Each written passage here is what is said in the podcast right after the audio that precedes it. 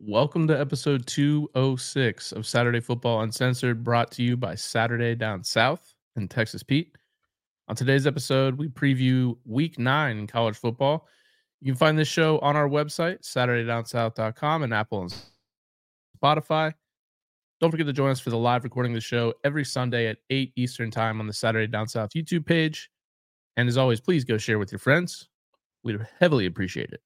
And now, here's the show.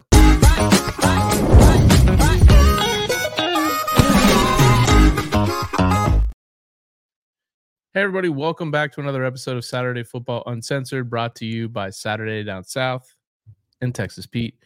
I'm your host, Tyler Huck, and with me, as always, is my co host, Chris Marler. Chris, people be cheating out here.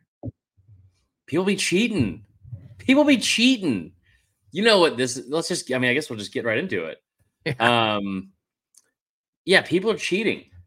People are cheating, and it couldn't happen to a worse group of people because I tell you why this is so funny um, when this first came up, the stuff with Michigan, I genuinely was like, I kind of respect Harbaugh more.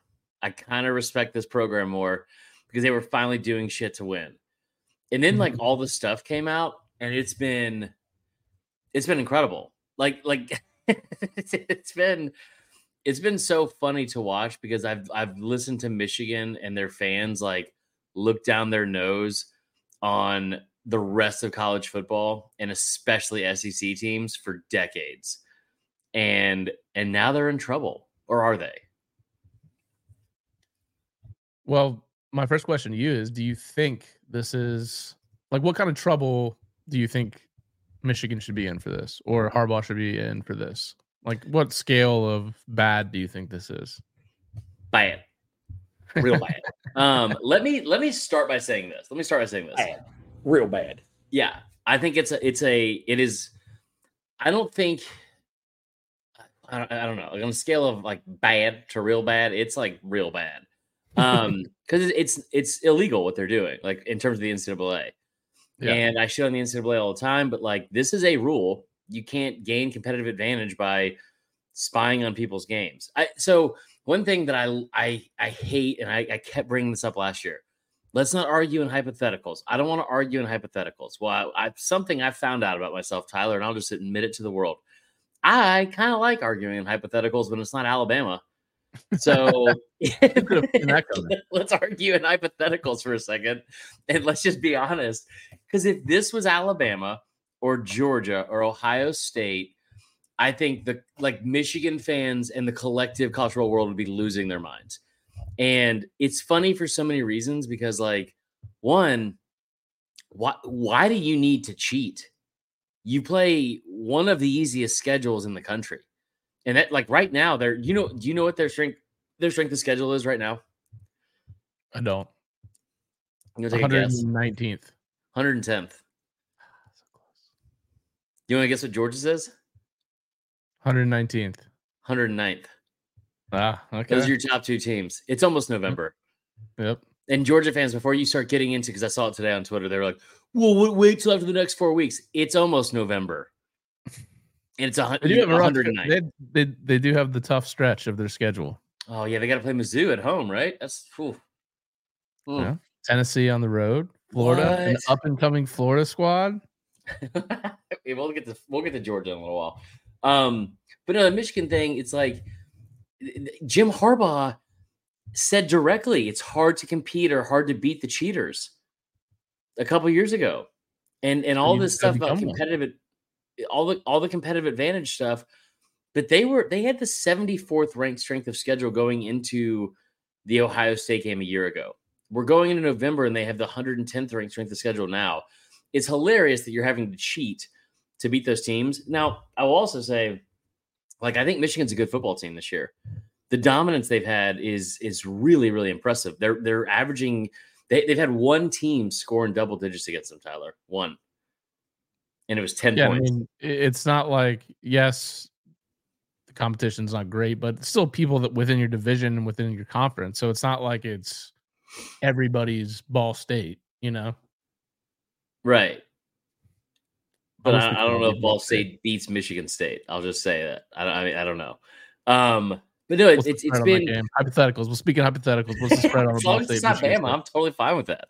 Um, no, I, I do think that this is really bad, and I think the optics of it are, are even worse because you've been cheating for what? Like to you haven't won anything, and and then you look at like you look at like what happens when you talk about them getting to the postseason and they're playing teams outside their conference they're not cheating in, and they get boat raced, and also like now, it is odd that they just absolutely boat raced Ohio State back to back. Right. That is odd to me. Like I just Ohio State is not that bad of a team. And they got boat raced by Michigan, and then they went in what their next game. They had a tight game with Georgia. Yeah. Uh, so yeah, but look, I mean, uh, it's kind of been talked about ad nauseum already, but I'm kind of on the the side that everyone steals signs during games. No, no, no, no, no, no, no, no, no, no, no, no. Let me stop you right there. Not everyone. Okay. Okay, so so here and here's here's the worst argument being made. And our social media guy, Alex, Alex Ansed, um, hold on. Uh, I'm having to lie to the the GF and I haven't watched something on Netflix so we can watch it together. Mm. Cardinal Sin. Um, I Alex Ansed was something to say today, and he he's I love Alex to death.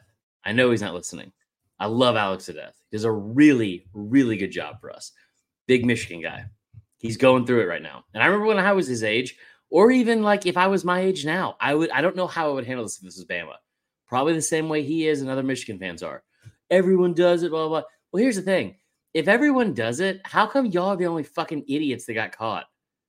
Like, well, there's a difference. I mean, to me, I, have heard enough co- coaches come out basically that have been asked about this. Like Norvell got asked about it today, and he was like, "Look, sign stealing has been going on since the dawn of time." Mm-hmm. But he's like, when you're actively going to people's games and like staking out, he's like, that's unethical. And I think that if that's yeah. true, I think that's a very unethical thing to do. You know, and that's realized? basically my exact stance. When I was when I was like a senior in high school, one of my like jobs for like date night money my math teacher, I forgot his name. My math teacher, my senior year in the fall, would pay me fifty bucks a weekend to go to to whoever his son's six and under team was. Whoever they were playing the week after, I would go. I would go film their games.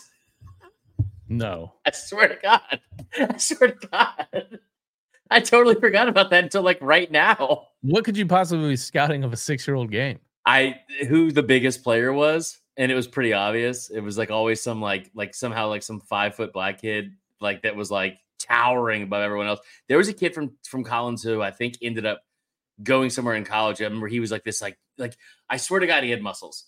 He he was like this tall tall kid. He was like number forty eight, and I was like that has got to be the best player. And I was like, oh, don't get ahead of yourself, Chris. Scout him out. It's like no, You've he's the best player. He's cutting abilities. He's, not a single pass was thrown that entire year, Tyler. Not a single pass. Um, no, but like I, I do, I do think you're right. I think the, it's unethical at this point because it's like no one else is doing that. And, and then let's also get into except for possibly Deion, who was like, ah, I don't see the big deal here.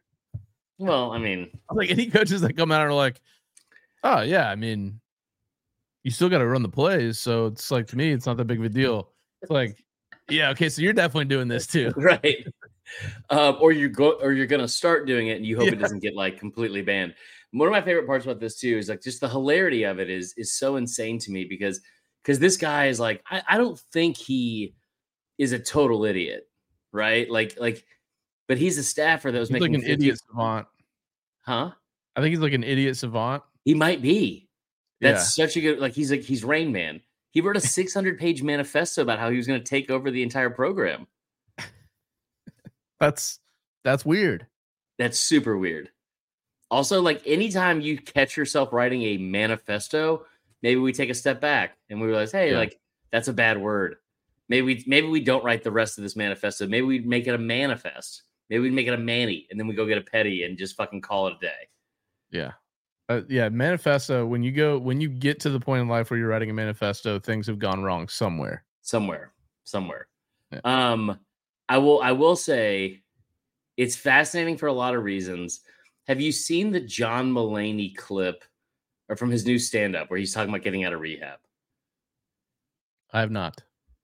Okay, I'm not going to put you on the spot and ask you this question, but Okay. I don't think any of our listeners are going to be too shocked to hear in my 37 years that I've bought drugs before or done things that are illegal. And John Mulaney does this thing where he's talking about like like getting something on Venmo and he's like it is astonishing to me that people normal people are just on Venmo. Like Venmo is for drug deals and nothing else. And this guy was openly sending money. You know, here's the thing about Venmo, Tyler and I'm I'm currently banned from Venmo because of my ex fiance, and it's a story we're not going to get into. But like, oh my god. I'm not, I'm not I'm not allowed to be on Venmo.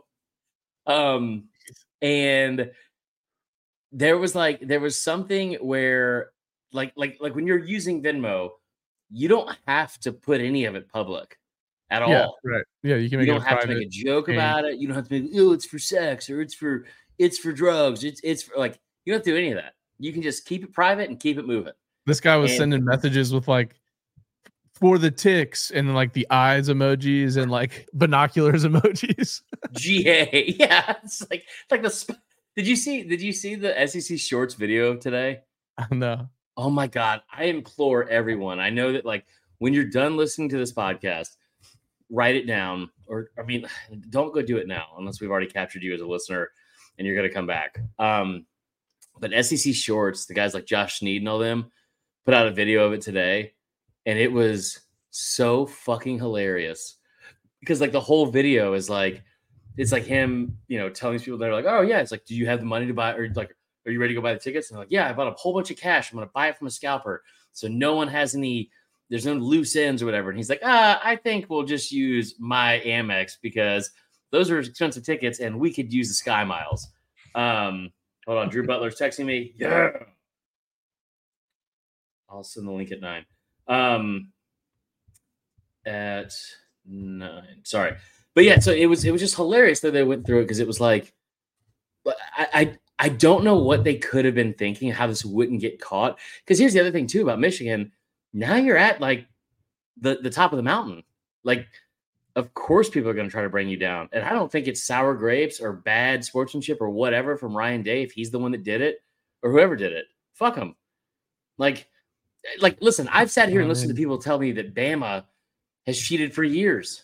About like I Alex said it is Bama does this, they do way worse. Then fucking show me where. Show me where. Because that's the that's the best part is all of this stuff that Michigan Has, We don't like, speak in hypotheticals. We don't speak in hypotheticals on the show. we don't we don't speak in hypotheticals. Something we don't do. Something we'll never do. So if you can't show us the facts, then stop talking about Bama doing this. Yeah. Well, I mean, so what I've talked way too much already because I'm I'm all hyper. What what did what do you think about this? What do you think the the the what do you call it should be the punishment? I mean, it's tough to say how prevalent this is. Um, maybe people are just way better at doing it. Yeah. So I'd love to know first off, like, and we'll never know, like how many people are actually doing this. But if he's like seriously like the rogue person that's been doing this, I mean, I think it's fair to say that you you have to be fired. I'm ta- I think Michigan should be banned from the postseason. I mean, if You're it's a bitch. coach though, see, like uh, you know, you, you get into these spots where it's like, okay, so Pruitt cheated, and the kids that came after that were playing for Heupel those first couple years where they're on the ban because of what Pruitt did, did like nothing the kids did. Now, I guess in this regard, the kids would be involved. I don't know if they knew, but it's tough to it's tough to punish the kids. But if the whole staff is fired and it's a new staff, I don't know. I don't know if I would go ban. You know what the best part about this is is that it's currently on the staff and it's currently the team that it's affecting. So you have a whole you have a whole like I get the precedence of what you're saying, but you have a whole opportunity to sit here and be like, you know what? Let's go get the guys that are there right now. So do it this year. I mean, here's the thing though. You know how these things go. That this investigation is gonna not gonna take a month. No, it's gonna take way too long. Yeah. there. So you can't do do anything on hypotheticals. We don't speak hypotheticals. I know the NCAA doesn't. No, I will also say that it's a blue blood program, and I mean a top three, yeah, five blue blood blue blood program. Arguably outside of Notre Dame, like you take away Notre Dame, this is a this might be the number one brand in all of all of college sports and college football. Yeah, um, certainly in the top three, no doubt, without a doubt, including Notre Dame. There, I, I, yeah. like I have a very hard time thinking that the NCAA is going to do anything about this because it's Michigan. But I will also say, I think that you, I think they should, and, and I think I again, man, I tell you what, if this was, if Saban got caught doing this, if Kirby got smart, if Kirby Smart got caught doing this, one of these, one of these people that it's like win at all costs, and you're you like kind of like already got a bad vibe it, it, like with the media or like a like a bad um Jimbo? Like what if Jimbo did this? Oh my god. Jim, it honestly would be hilarious if Jimbo did it any more than anybody. yep. I wish oh, I dude, wish it would have happened to like like who, who do you if you could if you could wish one person getting caught with something like this who would I, I, would love for it to be like Bryan Harsin, and just so Auburn fans be like, what the fuck could he have been doing? Like even more. Spending more time trying to cheat than actually like practicing for games. Right. Or recruiting. He's yeah. just like he put together this elaborate scheme, but he didn't go spend a fucking second on the road recruiting.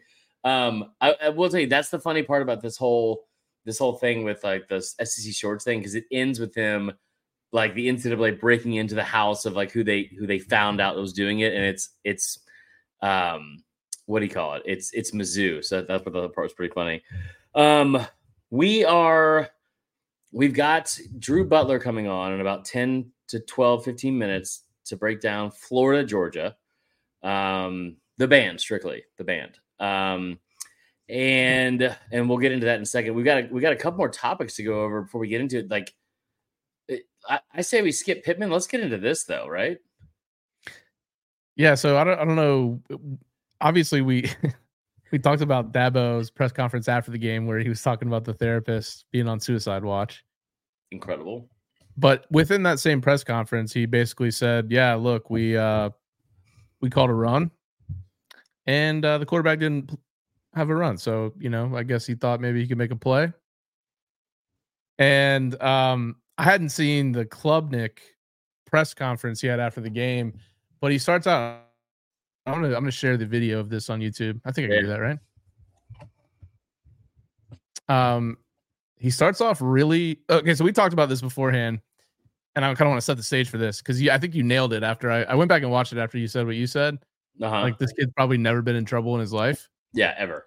He's, Look at his fucking he picture. Starts off this press conference, and I'll only play like the first minute and a half because all we really need kind of all cheery, like joking around with the media, and then they start asking him questions, and they're like, "So Dabo just told us that he called a run, a straight run." And once he hears that information, like Dabo's basically sold him out to the media, he just yeah. becomes a sad, sad puppy. So let me let me share this. It's it's it's kind of funny, and then we'll talk about it. All right, tell me if you can hear this. I thought that was hard. All right. It's uh, second overtime. Is this after the game? Yeah. Yeah. Um, just trying to make a play. Um, you know, if I had to play back, I hand it out ten times out of ten. Um, but you know, take full responsibility for that one. Um, learn from it and you know keep going. So he's still not too bad yet, but this is when they tell him that Dabo told the media that he called a run. Dabo said it was it was supposed to be a straight handoff. Is that fair? Yep. Did you see something that said, "Let me pull it to see if I can make a play out there"? You know, trying to use my instincts out there and just try yeah, to make a play. Um, saw something and uh, did a good job covering it. And, Dude, look how sad he is. Yeah. So what, the reason he why I wanted looks like a young Dabo. Like, the reason why I wanted to talk about this is because I think it's it's it tells a story of a lot more that's going on in Clemson. I, I just feel like Dabo's kind of lost whatever he had going there, and these players, his his own quarterback's not even trusting the plays that he's calling in, and feels like he can overstep what the coaching staff is telling him to do Yeah. and run a play on his own. Well, so here's the thing though, and, and this is the other part I want to make because like my first thought was when I saw this was like, um, it's th- there's no way this kid has ever done anything wrong in his life. He is literally dressed like Dabo cosplay in that video. Like, I mean, look at his face. Oh yeah. Just he just left a fucking young Republicans meeting. It has a hmm. 4.8 GPA somehow. He's already got a receding hairline at 18, but it still looks good. Like he's Yeah. he's absolutely destined to marry a tridelt, whatever that means. And and this kid, like he seems like a great kid, but like he's also a five star quarterback that came from Texas, where it's very competitive. And I'm sure that that part of also Drew is going to come on at 9:15, so we have 19 minutes now. Got to fill the space, got to fill this airtime. Um, it, it is it just like it looks so bad. like it's Halloween week. If you to, if you told him like, hey, listen, we want you to get dressed in Dabo cosplay and go door to door, like, do you think you could do it? He, that's exactly what it looks like. But so the, the other thing is this: so he he had he had his whole situation where he came as a recruit. Look at this guy in the background. Zoom in on that guy. This is bad radio or bad bad podcast. Yeah. uh, yeah. But like he came from Texas, ultra competitive, ultra competitive. And I'm I bet he like no matter how good of a kid he is, no matter how fucking all American that smile is, when you when you take the field, you still want to fucking win. And I bet he is tired as shit going out here with with this much expectation and what he came to Clemson to do, and then versus what he's getting to see and getting to experience. Because that part would have to be frustrating as shit. And and that part would bother me to no end because you think about the fact that like Dabo brought in Garrett Riley, and this is such a Dabo move. It's like you bring in Garrett Riley, who is supposed to be one of the best offensive minds and most sought after, if not the most sought after OC in the country last year, and you go out and get him, and you go, "We're going to run the Clemson offense."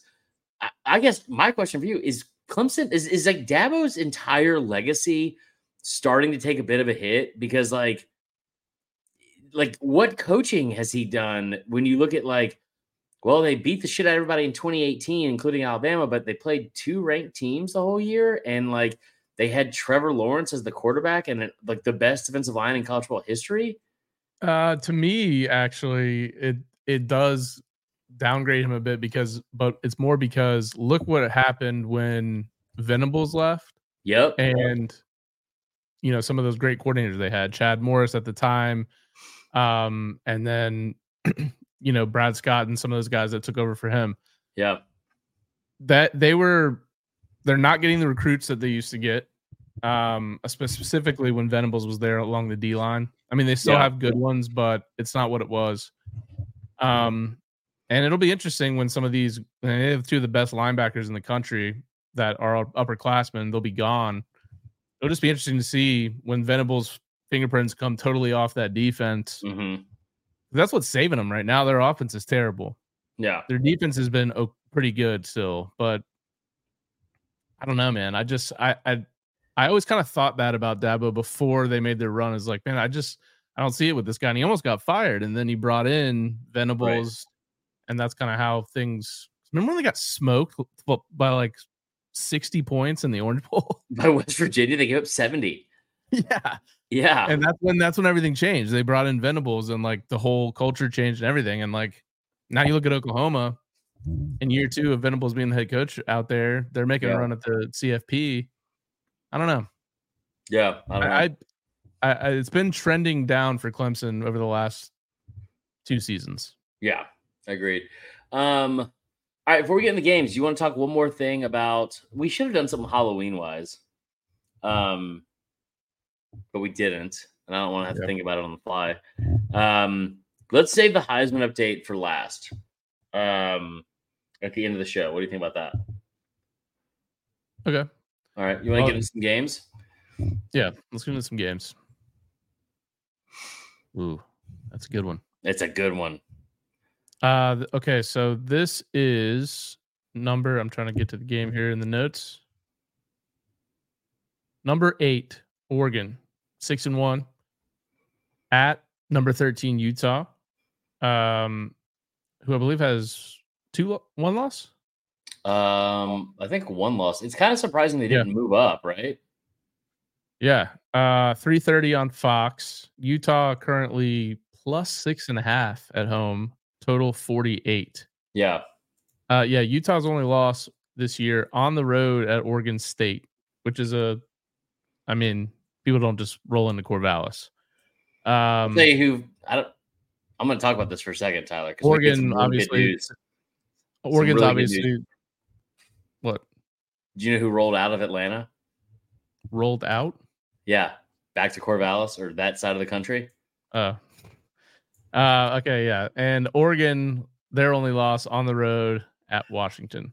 Yeah, Um, I'm excited for this game, man, because I I feel like even still after last week when Utah goes on the road and beats USC, and we know that if you take out the COVID season, which the Pac-12 I think played five games.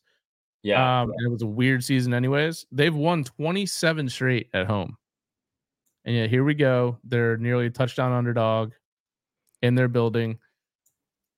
Utah, the defense has been really good. They're fifth ranked against the run, first and third down defense, sixth in havoc rate, fifth in success rate allowed. I mean, they've been incredible on defense yet again. Um,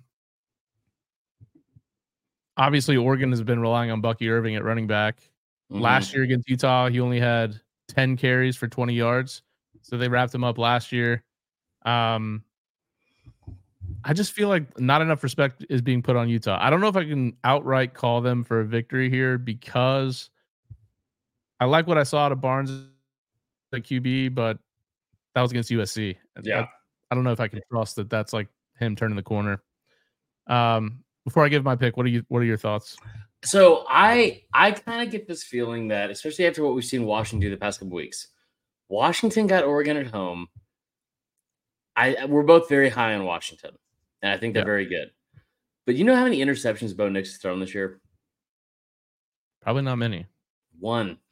Yeah. They're they're a complete football team, and you're you're talking about like now we don't we don't talk about hypotheticals, but let's do it for a second. If Oregon goes into Washington and beats Washington, made a couple of mistakes that they probably shouldn't have, couple of coaching decisions I'm sure Lanning would, would want to go back and have. And in most in most cases, it makes no sense to go back and be like, well, you know, they can't undo what they, they've already done or whatever. But in this situation, you, you, might get the chance to because you might get to play them again. Um, I think that Lanning is going to have tunnel vision with this this team, and and I think they're they're probably on a mission a little bit. Um, you know, like like I think like Utah is a formidable opponent, but this is such a good spot for Oregon because Utah is not they're just not fully there because they don't have Cam Rising, and Yeah. you know I, I think that they they were able to go beat a USC team on the road, which is impressive with a third string quarterback. But this isn't this isn't USC, and and and like I think it's kind of I hate when people say this phrase, especially it's like the clown emoji, but with words. I think that USC, I think they are frauds. I really do. And I think that Oregon is not. I think that Oregon might be still one of the top four or five teams in the country, in my opinion. And I think this game, and I've heard a lot said about this, and I, I agree with it. I think this game is the the catalyst for them going the rest of the season to prove a point, to try to get themselves into the playoff, and also get Bo Nix to to New York. Do you like him big? I wouldn't say big. What's the line again? I'm sorry. Six and a half. Six and a half. I do like him to cover that. I I, I will say Oregon Yep. 31 to to 20. hmm And that's what I. That's kind of the way that if I think about this game just based on the pure teams on paper and what I've seen of both of them, I would lean that same way. But I I have to factor in that it, people always doubt Utah. This is a classic. Everyone doubts Utah game, and it's like, oh, Oregon's only a six and a half point favorite over Utah. They're or you know their offense is electric. They've got a really good defense. Like this doesn't make sense. Utah at home, man. So I'm not know I'm going to pick them to win, but Oregon 27, Utah 24. I think they cover the spread. Okay. Um let's go here next because I think this is interesting too. Okay, Ohio State, Wisconsin. I thought this would be a much bigger game, and this is admittedly something uh, just a little pill behind the onion here, guys. We didn't uh, we didn't really prep for this one. I kind of sprung this one on Tyler late, so we don't have to get too into it. Um, but Ohio State on the road, right? Mm-hmm. Um, coming off a pretty massive win against Penn State. Some people weren't impressed by that. I, I was. I, I thought it was a good win. I'm not going to sit here and get into the camp of like, oh, it was an ugly game, and you know, like like whatever. I thought it was a very very good win against a very good Penn State team. Penn State is still one of the only teams in the country that is ranked in the top 15 in both offense and defense in the country. Um, and they are ranked sixth, I think, on offense and first in defense, um, or like second in defense, something like that. And so they're, they're both in the top 10. Uh, Wisconsin is five and two, definitely a team that's flown under the radar. They have two losses, one of them is to Iowa, um, 15 to 6. I will say I've been a little bit disappointed in in some of in some of this team because I thought it was a team that could challenge. I, I, still think they can win the Big Big Ten West. They're they're currently leading it, but like with the schedule and with Phil Longo coming up, I thought that the offense would be a little bit better than it has been. Ohio State on the road coming off that game, they're 14 and a half point favorites. I will say I think Wisconsin covers that. Whatever the first half line is, which is probably about 10, I would definitely jump all over Wisconsin, just like maybe as like one of my locks of the week. Um, because I think they'll have that place jumping. It's a night game uh, on NBC. I will take Ohio State to win, but I think it'll be a little bit more difficult um, than than they realize. I'll say Ohio State thirty uh, to to twenty. Okay. So it's a 10 and a half point spread. You're you're saying no, they go 14 right and a half. 14 and a half. Okay. Yeah. Um, what time is this game? 7:30 at night. Ooh. Yeah. That's a tough spot for Ohio State. Yeah. But I agree. There was a lot that went into that game. The only thing I'm thinking about here is Wisconsin. I had I I jumped on Wisconsin minus three and a half against Illinois last week, and they like barely at the very last minute scored a touchdown to cover that. Yeah. I, I'm looking at their stats here. The thing that scares me is I feel like when you're an underdog, you have to at least be able to hit the explosive play. And mm-hmm. when you're like a two touchdown underdog, they're 129th in the country in explosiveness. Meanwhile, Ohio State. How Wisconsin is? Yeah. How the fuck is that possible with Phil Longo? Well, I mean, year one, like he probably doesn't have the roster where he wants it. He's got Tanner Mordecai. Yeah, but what receivers do they have? I don't know. Tanner Mordecai sounds like the best flag football, like like fraternity flag football quarterback yeah. ever. Just a pike out there slinging it. Dude, he was um, he played he played three years in high school, bro. He could have played here. He just hurt his shoulder towards ACL I, I, joint. I just think Wisconsin's offense is not going to be able to move the ball much on Ohio State. I mean, gosh, that's, that's a fair. lot on the road, but yeah, I'm going to take Ohio State to cover. I, I don't know the score, but I just well, can't see Wisconsin scoring a ton of points. Okay, so I'll say Ohio State 34 to 17. Let me see, let me see what the total is. It's 50. So that's 51. 40, 45 and a half. It's 45 and a half. uh yeah, I'll take I'll take 31 to 14. 31 to 14? Yeah. That's what okay, that's my score. Okay. um let's talk about this for a brief moment because I think He's not on here right now, so I'm going to talk some shit. I like this guy a lot, but I haven't seen Aaron Murray make a single fucking good point this entire season, and we're almost two months in. Texas and BYU play this weekend. Okay. Texas yes. is going to be without Quinn Ewers because he tried to lower his shoulder in the last game on like third and short or something like that, or third and six, and, and, and got stopped. They're at home and they're playing BYU, who is um, I'm looking at the numbers right now because, of course, I'm not prepared. Uh, BYU is five and two, which I thought was interesting in and of itself. Um, it, not a lot of like they've lost. They lost 44 to 11 at TCU, and they lost at at Kansas 38 27. Their other they, they did win at Arkansas, um, 38 31. I don't think that they're a very good team. Um, Texas is a 17 and a half point favorite, though, with Maalik Murphy going at quarterback. The thing that Aaron Murray said that this blew my mind was Is this going to be the start of the Arch Manning era? What? No. Well, why not? He's no, no, absolutely not. that? I do know that. Uh, also, BYU, they um they they gained three hundred and one point nine yards per game. Yeah, they're 128th in success rate, 120, 120th in third down conversions, 112th in penalties. I don't, I don't love. I might like the under in this game. You like the under? I can see that. The under is fifty. Yeah, I like the under in this game because BYU also plays at a very slow tempo, hmm 86 in the country. They can't move the ball. You got a new QB, regardless of if it's Arch Manning or Maalik Murphy or whoever it is. We Yeah. know it's Maalik Murphy, but you know they're gonna have to. They're probably gonna have a conservative game plan unless they feel like BYU is bad enough where they can open it up and try to just work Maalik in because he's gonna be in for a couple weeks, right? Yeah. Minimum. Um, I'll take the under in this game. Well, give me a fucking score. What's the under? What's the over under? Fifty. You said that about the last game and it was. It really is. I'm looking right at it.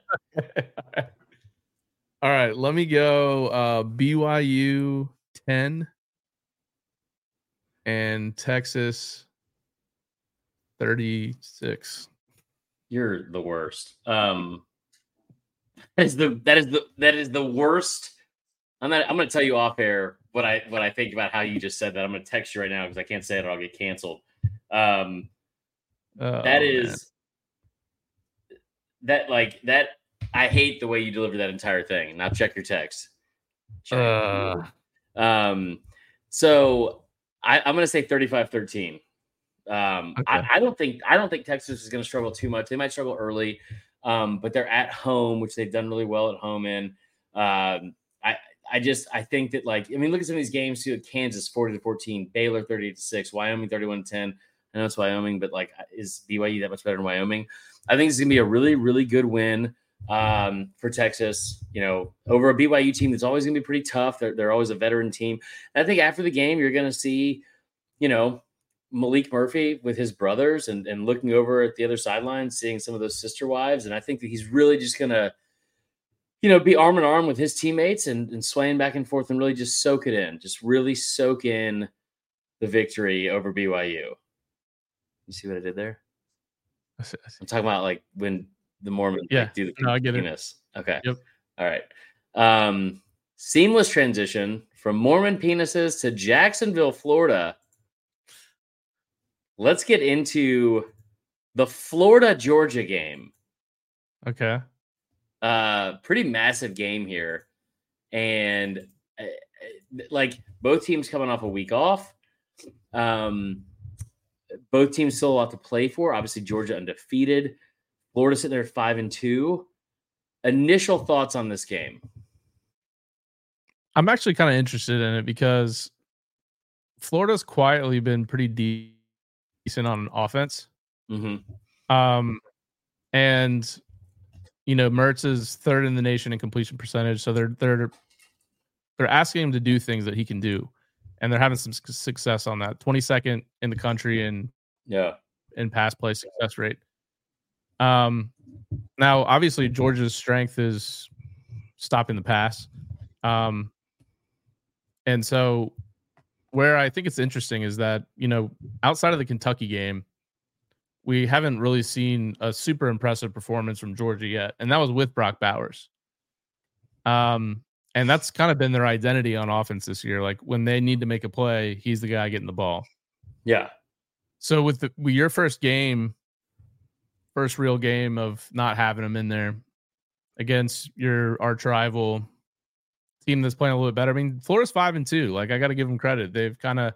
I thought after I saw them the first week, with all the mistakes, you know, and and losing to Utah without Cam Rising, I was like, man, I, I just don't know. And then they get smoked by Kentucky, and they've kind of rebounded. Now Yeah.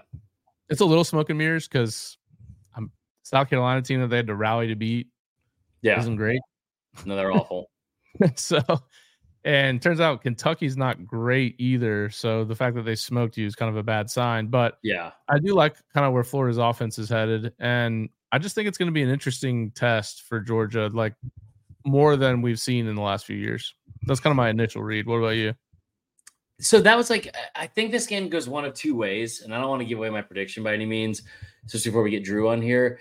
Eh, This sounds stupid, but like I'll say it anyway. This game goes one of two ways, and that is enough dumb shit happens that Florida somehow sticks around and lingers and and like is able to have like you know like I, I think you would have to have three turnovers. I think you would have to have three turnovers. Yeah. Catch lightning on a bot in a bottle on like something like whether it's like a blocked punt return for a touchdown, a fumble return for a touchdown, something in special teams or def- or defense where you get at least six out of there. Um, or like a flip field, like really, really deep in Georgia territory. But I, I still think it's like three turnovers plus a touchdown on defense or special teams, like a non-offensive touchdown. Um, you know, this is the last team to beat them in the regular season, which I don't think matters at all. I've just heard it as a talking point all week. I don't think that that Mertz is going to come out here and, and throw a bunch of uh, wheel routes like Kyle Trask did in 2020. I mean, one thing that scares me for Florida is that like Kirby Smart hates Florida. Like he hates Florida. And I will say that there is no there's no rivalry in college football that is more heated off the field than this rivalry. I've never seen two fan bases go at it on a daily basis more than these two. And I'll tell you Yeah. right now, Georgia fans, you're not going to want to hear this, but I don't give a shit. It would be hilarious if if Florida won this game. It would the it would be hilarious if Florida won this game. Now, I will also tell you when you said the smoke and mirrors thing, I do kind of think that a, a little bit of of this this whole situation with Florida is a little bit smoke and mirrors in terms of they scored 41 against South Carolina and South Carolina kind of sucks. Um, is that where some of like the offensive numbers are coming from? Because then you look back at that and it's like, all right, well, they beat Vandy like a drum, which they should have. They got their ass kicked by by Kentucky. Um, and then you know they they played a weird one against Charlotte where it's like it was Yeah. 22 to 7 and they had that big win against Tennessee at home. Uh, like I I don't I think that they're this is going to be a game that like Georgia's going to have to come out of the gates and struggle. I don't think the Brock Bowers angle is going to be that big of a But isn't that kind of what Georgia does this year? yeah, right. So they got to do it again. So that that part of the script is, I think, viable. Mm-hmm. Yeah. I don't They're think the Brock. Bowers angle is that big of a deal. I, I don't. Like, Who's the guy they go to in a? Let's say they start slow and Florida gets out hot and is up ten nothing. Who's the guy on offense that Georgia's turning to? That's like, all right, we know this guy is going to be reliable for us here. We're going to get a touchdown on this drive. Stetson fucking Bennett. I don't Is know. Do you Ladd? hobble? Do you hobble Brock Bowers out there with one fucking leg like Lieutenant? You remember the Dan? I catch he made know. last year in this game? Huh? Remember the catch he made last year in this game? I was high the whole game last year, bro. I don't remember anything. Um, I'm kidding. I was not, guys. Uh, I I do. It was like a circus catch that, like, Yeah. uh, yeah. I no, but seriously, uh, like I'm not saying that guy doesn't possibly exist on the roster, but I don't Yeah. know who it is.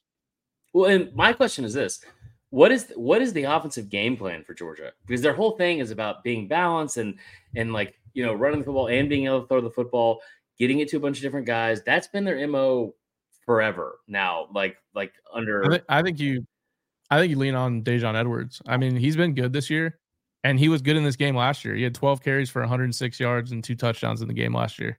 Well, and you, you take the blueprint from what Kentucky's done. dude. So here's here's where I think Georgia can. Re- I mean, Florida is 132nd in the country in rush play explosiveness allowed. and 129th in pass play explosiveness allowed. like you could just gas them. for huge possible? plays. Well, I think a lot of that that rush number is mainly from that Kentucky game, but yeah. I think in Deja, I think you can get if you can get Daijun Edwards going on the on the ground early, and you can open up play action for Carson Beck. Like, I think they're going to be fine. But if Florida can somehow stop the run, I, they it could be trouble. I mean, I it could be a close game. Yeah. That's what I'm thinking. Oh, this guy. Always he's wearing a chain. Um now let's introduce our next guest as I used to like to introduce him as like the best non-Australian punter in in the country. I- He's quickly become the only Australian non-Australian punter that I know. Um That's a good general. one too. That's a good. I mean it's kind too. of fair.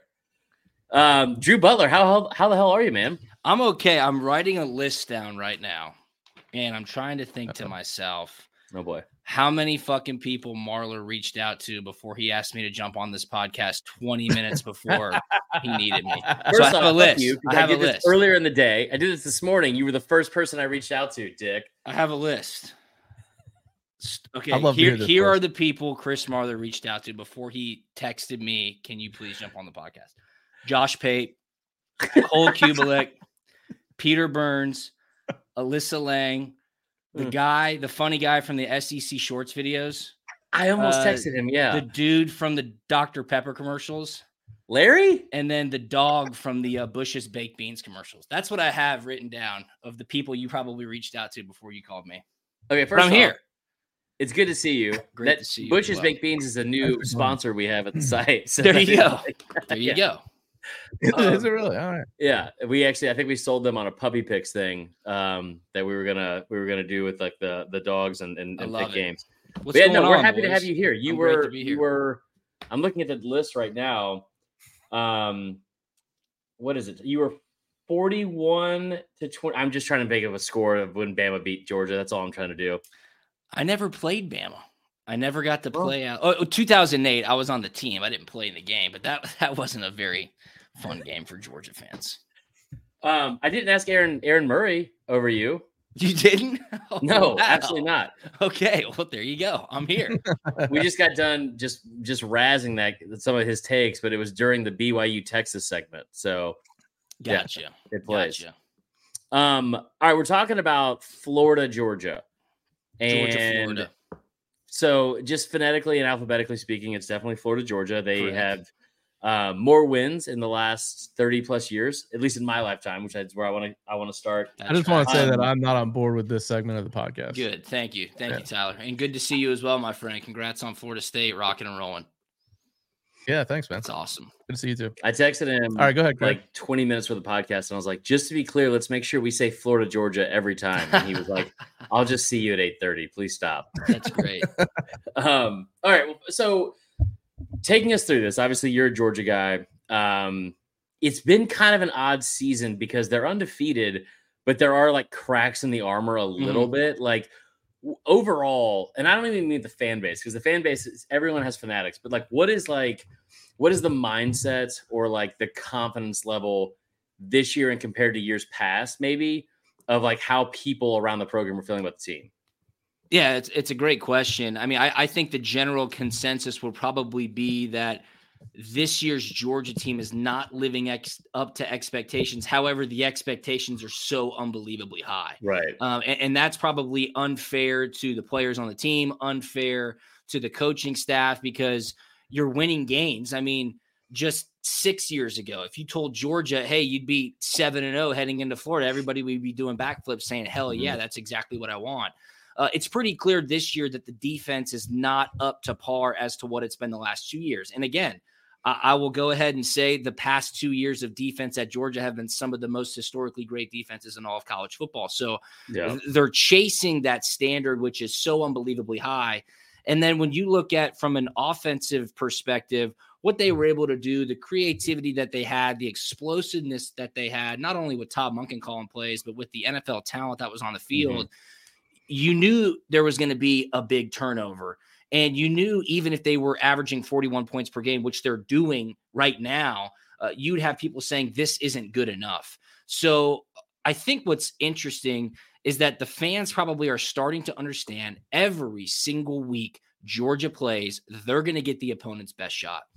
And every single week they continue to win, the odds of them winning the next week uh, go go against them.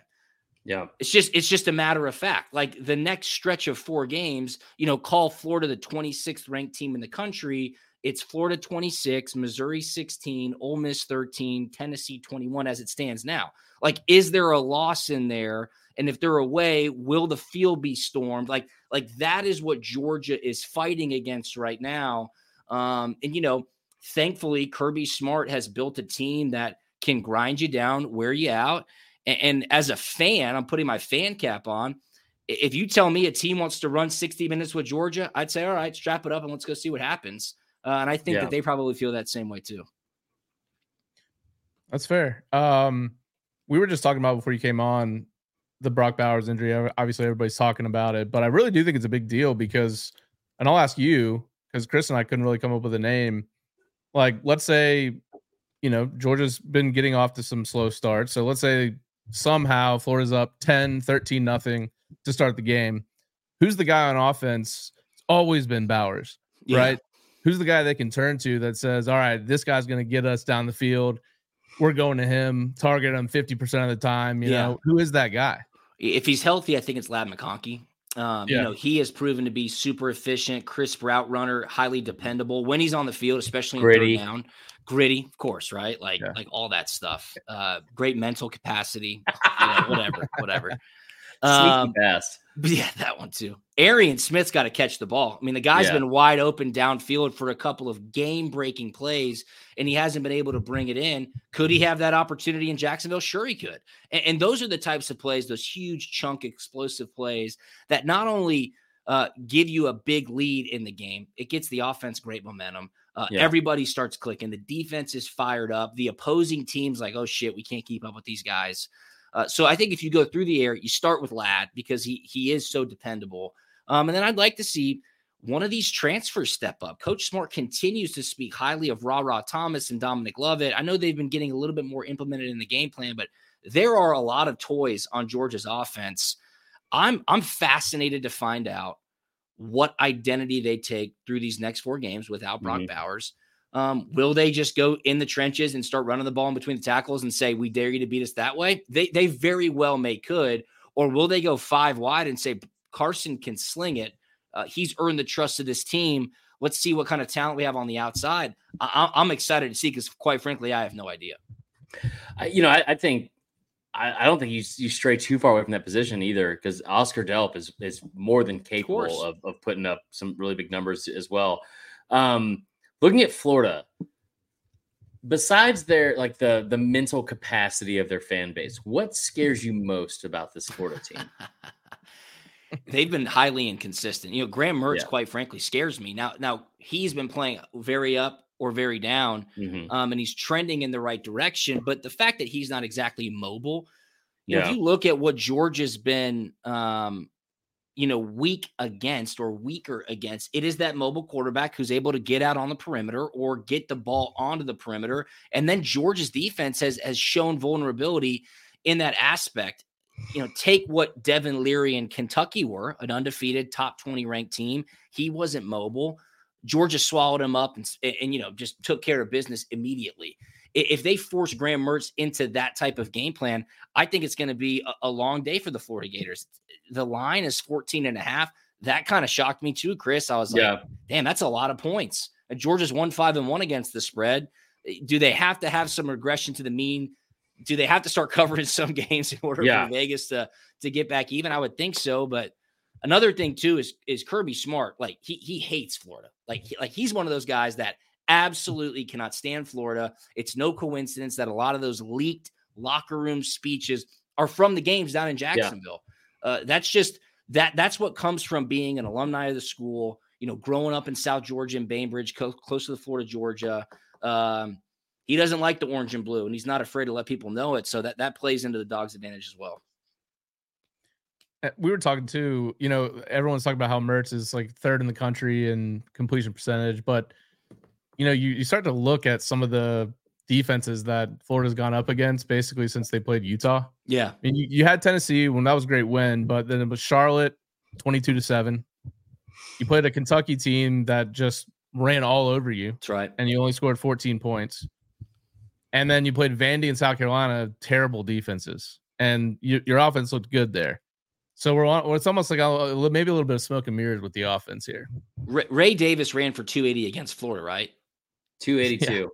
Yeah, I mean that that's that's crazy. So I mean, would it Yeah. surprise me if Georgia's like, "Hey, we're just going to run straight at these guys"? No, Yeah. it, it wouldn't surprise me at all. And when you break out those statistics like that, Tyler, and you look at who Graham Mertz has kind of quote unquote padded his stats against, yeah, it makes you think like, look, he hasn't seen a defense like Georgia. I, I thought it was crazy that, and and I'm no guru. I'll tell you that right now. It, it, Yeah, we, Sorry to break we were saying that too before you came on here. You're Yeah, definitely not. course. That's one of the things we said. But like Georgia's defense against Vanderbilt to start the game, like how they didn't just go press man coverage to start the game, be like, hey, you guys can't get off the line on us, and then we'll run with Yeah. you. And you won't like soft zone, and then they have a miscue, and uh, homeboy goes 65 yards to the house. It's like that that shouldn't happen. So Right. I, I don't I don't know. I mean, there's so many ways Georgia can attack Florida this weekend. And I was with some Georgia fans earlier this week. Like there's still that level of pessimism that is from the mid to early 2000s and 2010s of oh shit, it's Jacksonville, anything can happen. And I was sitting there going, I don't know, man. Like, yeah, Florida's playing pretty well recently, but Georgia's certainly on another level. Yeah, I would agree with that. Um, so this isn't going to shock you at all, but I didn't write down any of my questions. I have them all up in my head, which is a steel trap. Um, yeah. no doubt. Spontaneity, spo- spontane- uh, Oh, Spontaneity? yikes. spontaneity Yeah. Yeah. creativity. There You go. nailed it. Oh, There I mean, that was good. That's That that Georgia was education. Beautifully said. Um, Thank you, Tyler. It's late. Um, it's late. what is your favorite Georgia, Florida Georgia line song? Oh, okay. I got a great story for you. Yes. So I am playing in a charity golf tournament, the Caddyshack charity golf tournament. Uh, the Murray brothers. So Bill Murray's there, Joel Murray's there, John, Andy, brothers, the whole crew. Ed is there. Uh, Brian Doyle Murray, who wrote Caddyshack. Awesome event every Yeah. spring down at the World Golf Village. So Chris Seeley, who's a, a huge Florida fan, huge Florida fan, tournament director. Him and I have become really good friends over the years. So he's like, "Hey, come on down and play. You're going to play with Jesse Rice." I'm like, "Cool." Have no idea who Jesse Rice is. So walk in, shake Jesse's hand. He's a Clemson fan. I'm like, "What's up, Jesse?" He's a younger guy. Yeah. Look, this is a golf tournament where the number one rule is have fun. So we're starting to, you know, crush some beers. It's a beautiful day. Awesome golf tournament.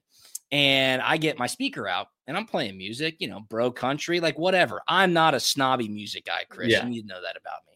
Um, so I'm like, hey, Jesse, what do you do for work? He's like, I'm a songwriter. I'm like, oh, cool. Like, that seems like a cool gig. Do you have any songs that I would know? That, that's an obvious question that you'd ask. He's like, yeah, I might have a couple of songs you'd know. I was like, what's your number one song? He's like, I wrote Cruise for Florida Georgia Line.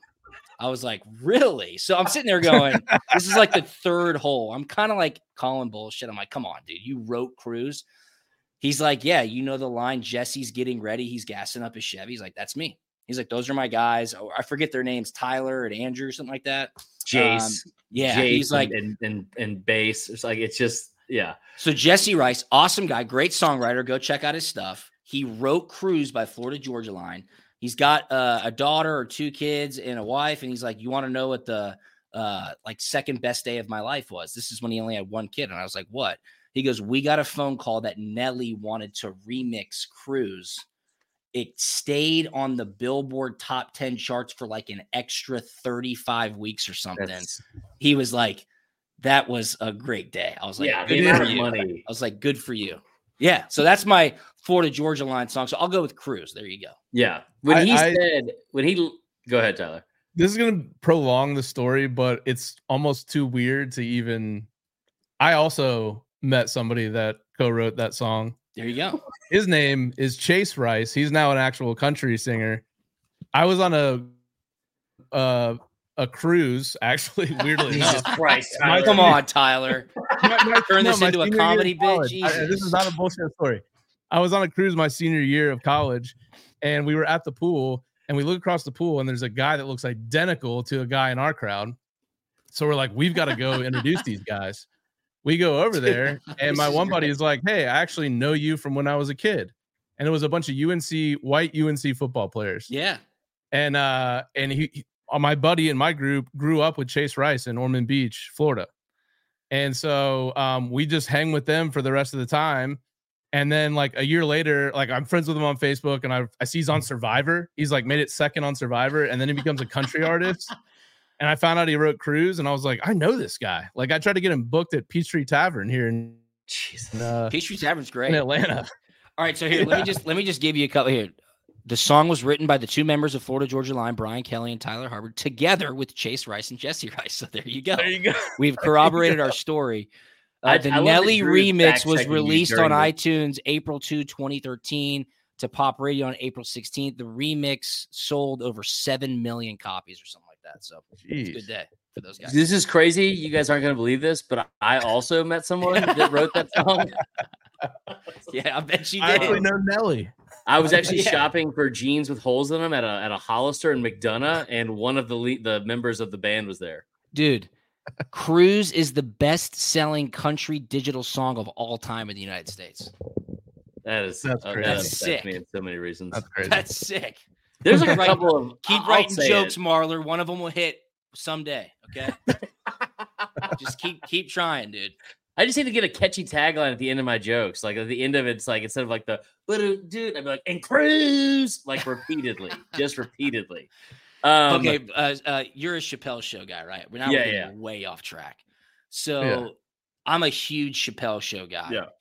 All I can think about with the Taylor Swift, Travis Kelce shit is the Dave Chappelle gets Oprah Winfrey pregnant skit. Remember when he gets Oprah Winfrey pregnant and he's like, "Gotcha." He's like, "Stedman, don't f this up for me." I mean, that's one of the all-time great skits. And he's like, "Quit Yeah. work," and he's like, "I'm done. I quit." That's just the best. I think I literally think Travis Kelce's like got this long con to like maybe retire in a year and just marry Taylor Swift and and be just ultra rich for the rest of his life. I, I'm what like, an awesome thing to do. Yeah, I mean, Yeah, good for him. Like Gronk, Gronk went porn star yeah, right out the out the gate. Actually, I think Right he was out still in the the. NFL when he did that. also when but- he was playing. Yeah. Oh yeah, Gronk was yeah, yeah, of course, of course. Yeah.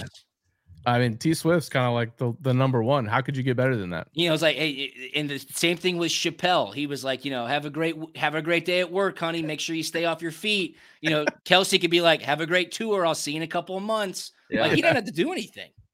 I, I I will say that, and, and like I know that like a lot of our audience is like SEC fans. I feel like these this is like a Venn diagram of the people that are mad about the Travis Kelce and Taylor Swift stuff. Just just so everyone knows, and I'm not taking a stand either way, but I have seen Taylor Swift twice in concert, so I, I will say that that's probably where my stance is. Um, my main thing is if you're tired of hearing about Taylor Swift and Travis Kelce, just know that that's how every single fucking person you interact with to tell you about your fantasy team feels about your fantasy team. Yeah. Just to be clear. We were I was at a Um, birthday party this past week, and it's like, okay, let's just do simple math, like why they're beating it into your brain. The Yeah. NFL's Instagram account has 25 million followers. Taylor Swift has 280 million followers on Instagram. Right. Like, like Yeah. that's why they're doing it. It's not Yeah, math on it, it's it's fascinating how much money they've made off of it. oh, yeah, like. Kelce's Instagram followers have gone up like oh, three thousand insane, percent or dude. something crazy. Their their It's- podcast hit it's a a- million subscribers. it's insane. A million. There's a center for the yeah, they are and his brother. crushing. If you haven't watched the Kelce documentary on Amazon, highly recommend it. It's absolutely awesome. It's We'll about Jason out. Kelce last year. So, all right, we're way Should off we just track. start like a pop Way off. yeah, yeah. podcast? Sorry about that. I just hijacked y'all's podcast. I I still my favorite part of this entire show, maybe of any guest we've had this season, is when Drew started fact checking you mid story about your summer cruise. He's like, I 'Cause don't know there, were some, this. there were some plot holes in that, Tyler, for sure. That's great. Nah, No, man, I- he was I I know a he was too. I was on a cruise. Yeah. he was a linebacker at UNC, tore his ACL his senior year. So he took up playing guitar. And that's how his country artist.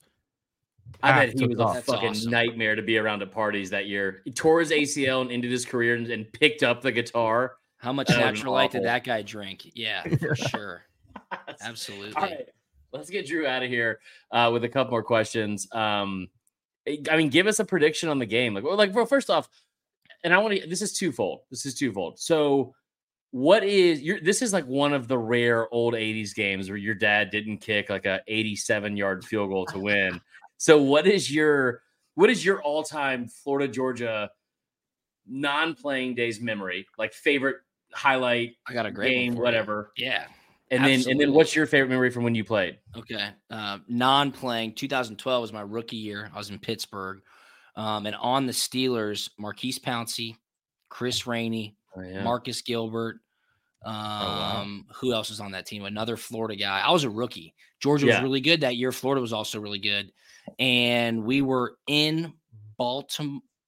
No, home against the Redskins. Can't say that anymore. Commanders.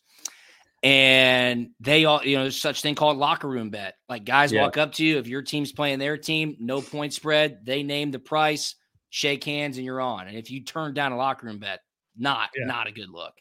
So I'm a rookie. I got all these Florida guys just swarming around me. Locker room bet, you know, 500 locker room bet, thousand locker room bet, 100. I'm like, okay, whatever. I'm a rookie. Keep in mind. So I'm sweating this game in my hotel room by myself. Jarvis Jones, Jordan Reed pops the ball out. We win the game. I'm going nuts. I'm like, dude, hell yeah. So I'm fired up. We go down to team meeting that Saturday night, and Coach Tomlin starts the team meeting by going, Drew Butler, stand up. And I stand up. He goes, Tell everybody how much money you just made on all these Florida guys. And I said, you know, whatever I made, and everybody cheered. And that's my favorite memory because it won me That's a significant amount of money. Uh, Yeah. And those Florida guys are still great friends of mine. But playing days, 2011 was huge, man, because we won that game and we knew we were probably going to win the SEC East. We had started that season 0 and 2. We were 6 and 7 the year before. Think about Yeah. that. Uh, we rattled off 10 straight wins in a row. We won the SEC East. This was the first time Georgia got back to the SEC title game since 2005, I think. Um, so that was a big win in Florida. It was highly emotional for everybody. Uh, fun victory for sure. Malcolm Mitchell went off in that game as well. He's a beast. So I have to say, getting that win my senior year, that was awesome. That's Nice. Well, give us a prediction, man, for this year. Um, and then and you're like you're all over now. So tell everyone where they can find you as well, because where I usually find you is at about 11:30 p.m. when I decide to start bragging to you about my picks. Um, for, for the day when you're like probably in bed and being an adult. Um, but yeah, give us a prediction of the game and tell, tell everyone where they can find you. 42 20 is my prediction of the game. I think Georgia covers. I think Georgia wins. Okay. Um, where can they find me? So, like, if you're in the Atlanta area, right after the game, SEC on CBS, uh, 3:30 this weekend, I'll be on Atlanta News first on the SEC wrap up show. So we hit the air depending on when the game actually ends. As soon as Adam Zucker, Brian Jones, and Neuheisel are done up in New York, they throw it to us, and we have an hour on TV. So that's probably Nice. where you can find me immediately. Punt and Pass podcast is everywhere you want to listen to podcasts. Me and Jake Fromm, we have fun. We do it twice a week. Uh, I just recorded one with him before Marler started begging me to jump on here with him. Um, and then I'm on 92.9 The Game in Atlanta, which has been a lot of fun also. So I'm everywhere. Just nice, man. Well, we appreciate How the much? time, man. how much live TV have you done?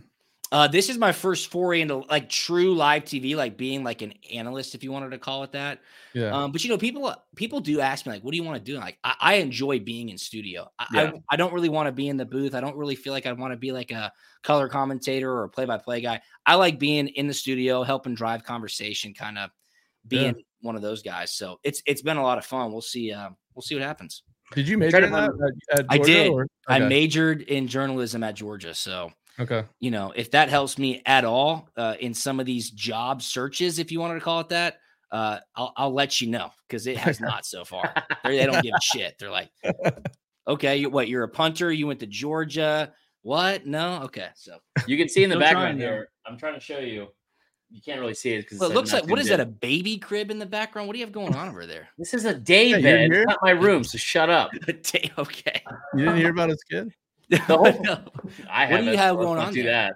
What's on the screen? The Well, that's what I was trying to tell you before you started being a dickhead about it. But I downloaded the app just for you, Oh, so I can sweet. watch you on TV. Thank you, I'll delete it. Yeah, there you go. Thank you so much. my I'll be looking. I'll be watching. And thank you, Tyler. Hey, look, let me just say one thing. I think Florida State's going to the college football playoff. So, I What hope about you're right. Yeah. I think if Al, did you see my um shout out to my interns on Punt and Pass? I had a little clip go like semi viral, 200,000 views on uh, Instagram. Sick. Oh, there you go. You have interns. Yeah, uh, Grady School of Journalism. Shout out University of Georgia. It's a great Um, hospital. Yeah, they send uh, a sports media major to punt and pass every fall. They get three credits and they run my socials and they cut up all my stuff. So it's the best, dude. Oh, that's Bro, help us out. Let him Yeah. let him come over Yeah, here. someone of them our way. Got to have the inside track, bro. Come on now. Uh, Oh, I thought you All were right. the inside track, but thanks for letting us down easy. That's nice. Um, all right, buck we gotta here. go. We gotta go talk Tennessee, and Kentucky, and fucking the trophy game between A and M and Carolina. So Yeah, dude. Look, it, that game's fa- I'm gonna let you go. That game's fascinating to me because if South Carolina loses, their season's officially in a total tailspin. It already is. oh my god. But if they win, like Jimbo Fisher, that fire will will be Gone. so hot. I know it'd be crazy. So I'm He'll be fired, up to the immediately. game. I mean, Mike seriously, Elko. Mike Elko is going to be the next uh, coach like at that Texas name, A&M. huh? Okay. yeah, and then Dude, Jimbo dude, I was impressed with Duke this OC. weekend. I really was. I love it. All right, boys. Thanks so All right. much for having me on. This this podcast is going viral. I can already tell. Boom. And when you Love when it. you um whoever does the post, whoever tease us in and out with a cruise by Florida Georgia Line. It's illegal, but we'll try our best. Thanks, Drew. Um, all right, that was fun. That was fun. Um, That was fun. He's great. Uh, I feel bad that he thinks I asked all these other people because I asked him first, and I also feel bad that I interrupted because I kept laughing so much that who his other um people he thinks I invited were. But that was great. Drew's a, a good friend and, and really good at what he does. Let's uh let's give some predictions for this game because we got we got we're an hour ten in and we got a couple more games to go. Yeah, so I he's got me thinking Georgia, but I I'm gonna go with my gut here. Um, I think Florida's actually gonna cover in the game. I as a double digit dog last year, Napier was three and zero um against the spread, Mhm. two and zero in conference. Um, this is also a t- the start of a tough stretch for UGA. You've got this next week, Missouri, then Ole Miss, then Tennessee. So we're about to see what Georgia's all about. Um, and I've I if you're a Georgia fan, you probably feel good right now because I've been on the wrong side of this pretty Yeah. much every time I've I've flip flopped. I I bought all in on Georgia, especially against Vandy after that Kentucky game. Took a step back, but when I was betting against them, they cover the spread. So Georgia probably covers, but I'm going to pick Georgia 31, Florida 23. There's nothing that Florida has that makes me think they win this game at all. Um, Kirby hates Florida.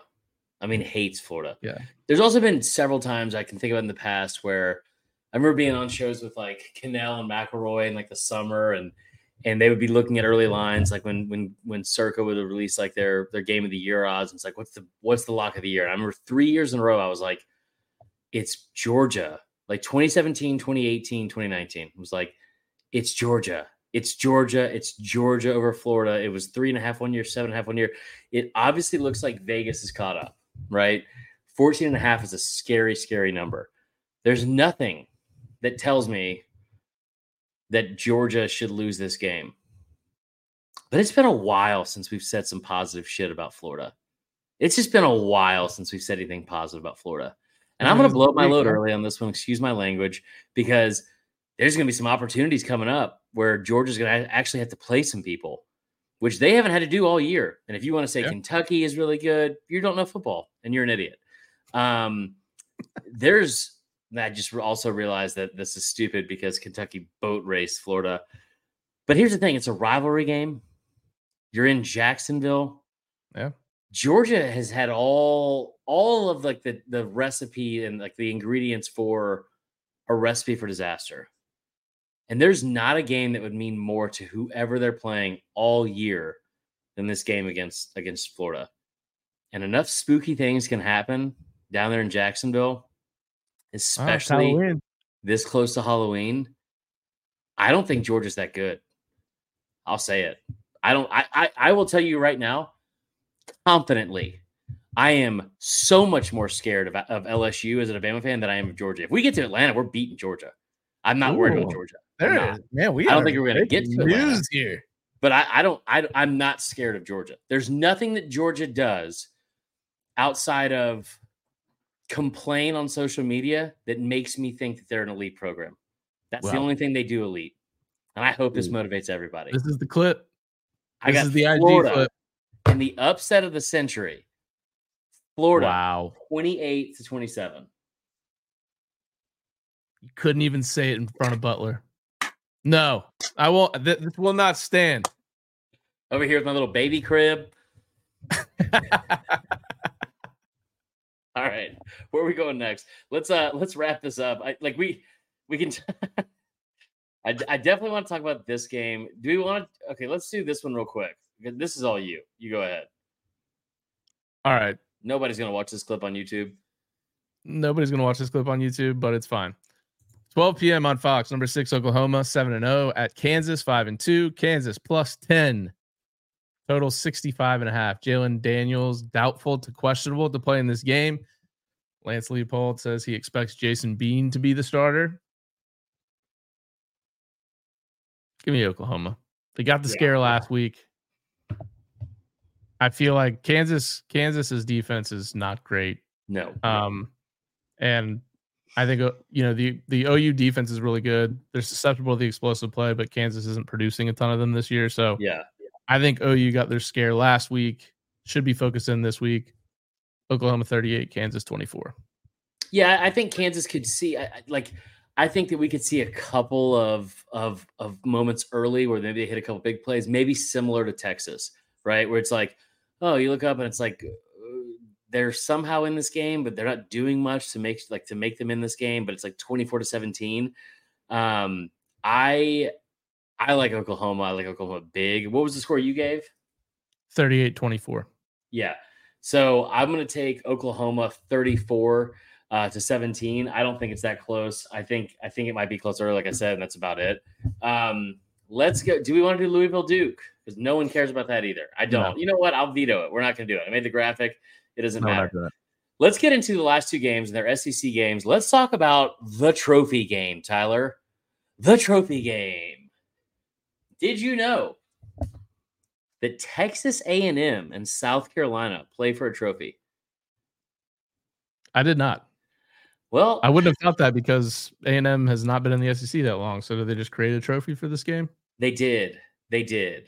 Um, also, let's see if I can find this. I got to show you one of my favorite, one of my favorite uh, pictures in the history of pictures. Um, that that is from this. Like this is this is those games. They were like, you know what? Like A and M just got here. Let's make sure that they have like a reason. Uh, it- they they have something to play for. This is this is my favorite picture, maybe in the history of of rivalry trophies. You ready for this? Oh. What is that? He's got fucking gloves on, first off. the Bonham trophy. And this is your drunk history moment of the week. Let's talk about it. Uh, the Bonham trophy, for those of you that don't know, you uncultured idiots, it is a trophy that uh, has become the prize of the annual SEC cross division matchup between the Aggies and the Gamecocks. Um, this is my favorite thing. This is my favorite thing. This is an actual quote. As recently as 2018, several Aggies players and A&M officials were asked about it and its whereabouts, and almost all of them were unaware it existed. A&M won this for like eight straight years until last year when when Carolina finally won it. And I will never forget this. They asked Will Muschamp about it, and he's like, "I don't. We've never won it, so I, I've never seen it. I've just never seen it." And then they asked A&M, like, "Where do you guys keep it? Like, where's is it in the trophy case?" And they're like, "We don't know."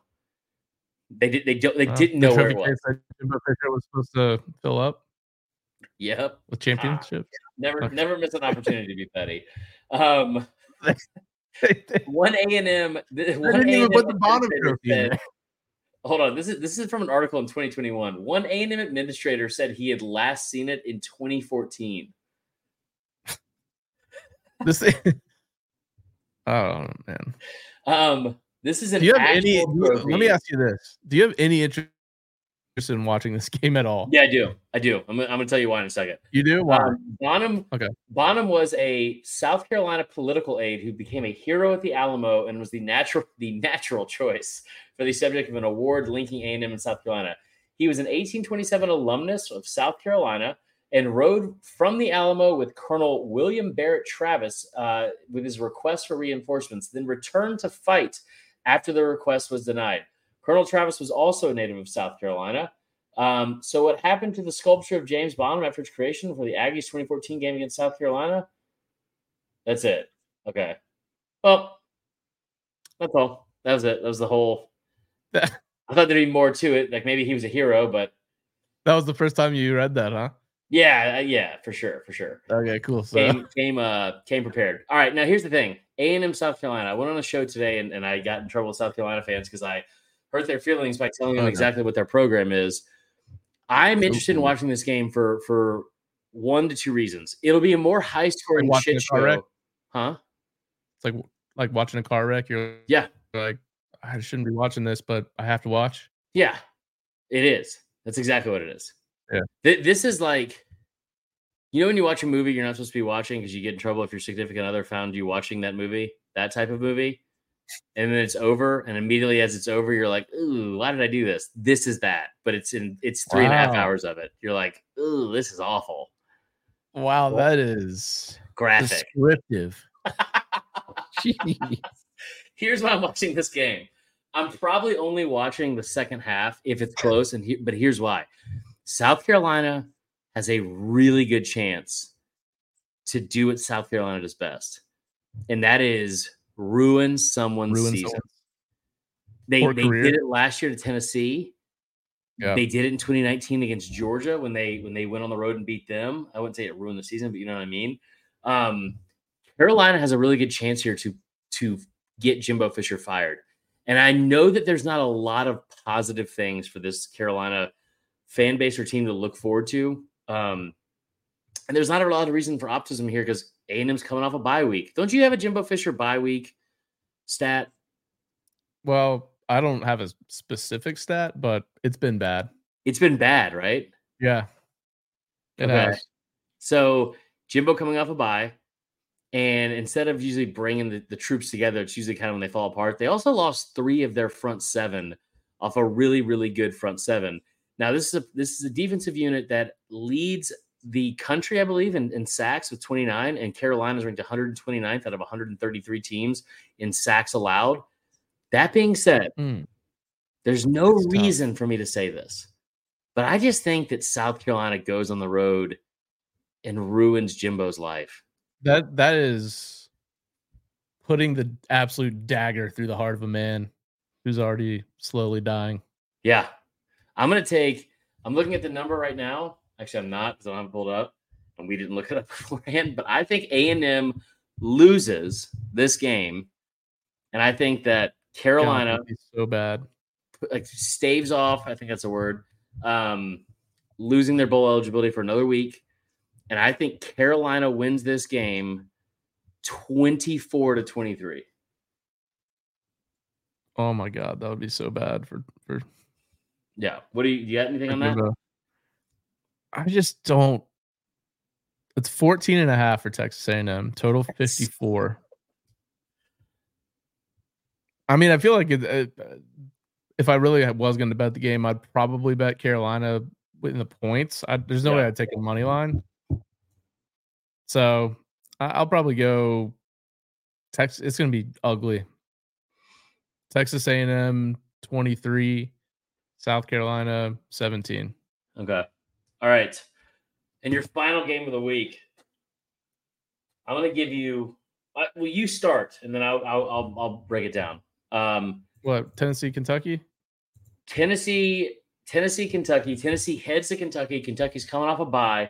Number 21, Tennessee, off of a pretty deflating loss um, to the refs. I mean, to Alabama, um, depending on who you ask. Uh, Joe Milton played really well for 30 minutes of football. Now he's got to go on the road, um, a place where he's somewhat struggled. I think they they lose that game against Florida. They lose the game against um, Alabama. Kentucky off a bye. We've seen Kentucky for seven games this season. It's a three and a half point spread. Kentucky is a three and a half point home underdog night game at Kroger Field. What do you think? All right. So Tennessee, if I have my numbers right, have they only lost this game three times since 1997? Mm-hmm. Okay. Kentucky, six and one against the spread against ranked opponents as a home dog the last five years. Seven and one overall as a home dog the last five years, but six and one against ranked opponents against the spread. I also worry about Tennessee's mindset in this game. Um, coming off that I don't know if it's like a you know you know the old like Bama blows like you're coming off the Bama game. A lot of times people physically were affected going into the next game. I don't Yeah. I feel like Bama's at that level still. I haven't really looked at the stats for it this year, but um, it just feels like this time of year is when you're always watching a Kentucky night game on TV and they're upsetting somebody at home. Um, Tennessee is 121st in the country in explosive rushing plays allowed. You can hit big plays against them, and Kentucky has done that with Ray Davis. They're second in the country in rushing explosiveness. So I think Kentucky's gonna be able to keep this close. And and Kentucky was four and one against the spread off a, a straight up loss last year. Well, they were straight up off the loss last week, and they got boat raced by Missouri. So it's not gonna happen again, right? Come on. Like they think they can get up off the deck at home at night for an inspired effort against a division rival. I'll go Tennessee 26, Kentucky 24, but I'm considering Kentucky money line. So you are. Yeah, because I just, I just, Joe Milton is just not good, man. So I will build you up before I break you down, Kentucky. Kentucky coming off a bye, that's got to be good for them. Um, they're playing a Tennessee team that is a wounded, wounded animal, and we'll see how that they respond to that. Um, there have been a lot of blowouts in this rivalry, like you said. Kentucky and and Tennessee. Um, Kentucky has three wins in the since ninety, actually since eighty five, not ninety seven. They have three wins since nineteen eighty five. Oh, yeah. Now I will also say they've all come within the last um, thirteen years, and in the last, uh, let's see here, in the last three games in Lexington, okay, Kentucky has won one of them, and the other two have been within uh, three to four points each time. So I'll build you up before I break you down. Kentucky is a shit football team. Kentucky is not a good football team. They are. They're not good. They're not good. And I'm tired. I'm I'm tired of pretending like, oh, it's a great story. So we have to pretend like just just because we like Mark Stoops, because we do. Just because we we like we like the running back, because we do. Great story. Hell of a game against Florida. We'll always pull for them against Georgia. It's it's a lot of fun. I think Kroger Field is an underrated atmosphere, all that kind of stuff. Not a good football team. And I'm tired of pretending like just because we like the story means we have to pretend like they have a chance to win this game. Because here's here's a little spoiler alert for you, Tyler. They fucking don't. Tennessee Ooh. is going to go into Lexington and beat the absolute brakes off of Kentucky. B- b- lock of the week. Lock of the week. Wow. Tennessee, and you know I don't like to take a, a, a point spread when it's this close. Lock of the week. Tennessee covers three and a half. Tennessee will beat them by at least 14 points. And if you think that's crazy, here's here's why I don't think it's crazy at all. Josh Heupel is seven and one in the eight games he's had coming off a loss as the head coach at Tennessee. They have won those seven games by an average of 38.3 points per game. And in those eight games total, they have averaged 51.8 points scored per game. Tennessee will go in and beat the fucking brakes off of Kentucky, and they will win this game. I will say 41 to 17. Wow. That is what I like to hear. A little confidence. Yeah. What was your score? Tennessee 26, Kentucky 24. Okay. It's a little bit different. All right. I got to go watch Gotti on Netflix. Tell everyone where they. Um, all right. We appreciate everybody listening to the show. It would really help us in the growth of the show if you'd rate us five stars on Apple and Spotify. Leave a review. We will read the best ones on air. And like and subscribe to the YouTube page. Leave a message 770 yeah 674 8233. Don't forget to check out all the videos and clips from the show on social media on Twitter at Sat Down South, on Instagram and TikTok at Saturday Down South, and on YouTube, Saturday Down South. For Chris, I'm Tyler. Good luck this weekend. Call the hotline. We'll talk to you on Sunday night.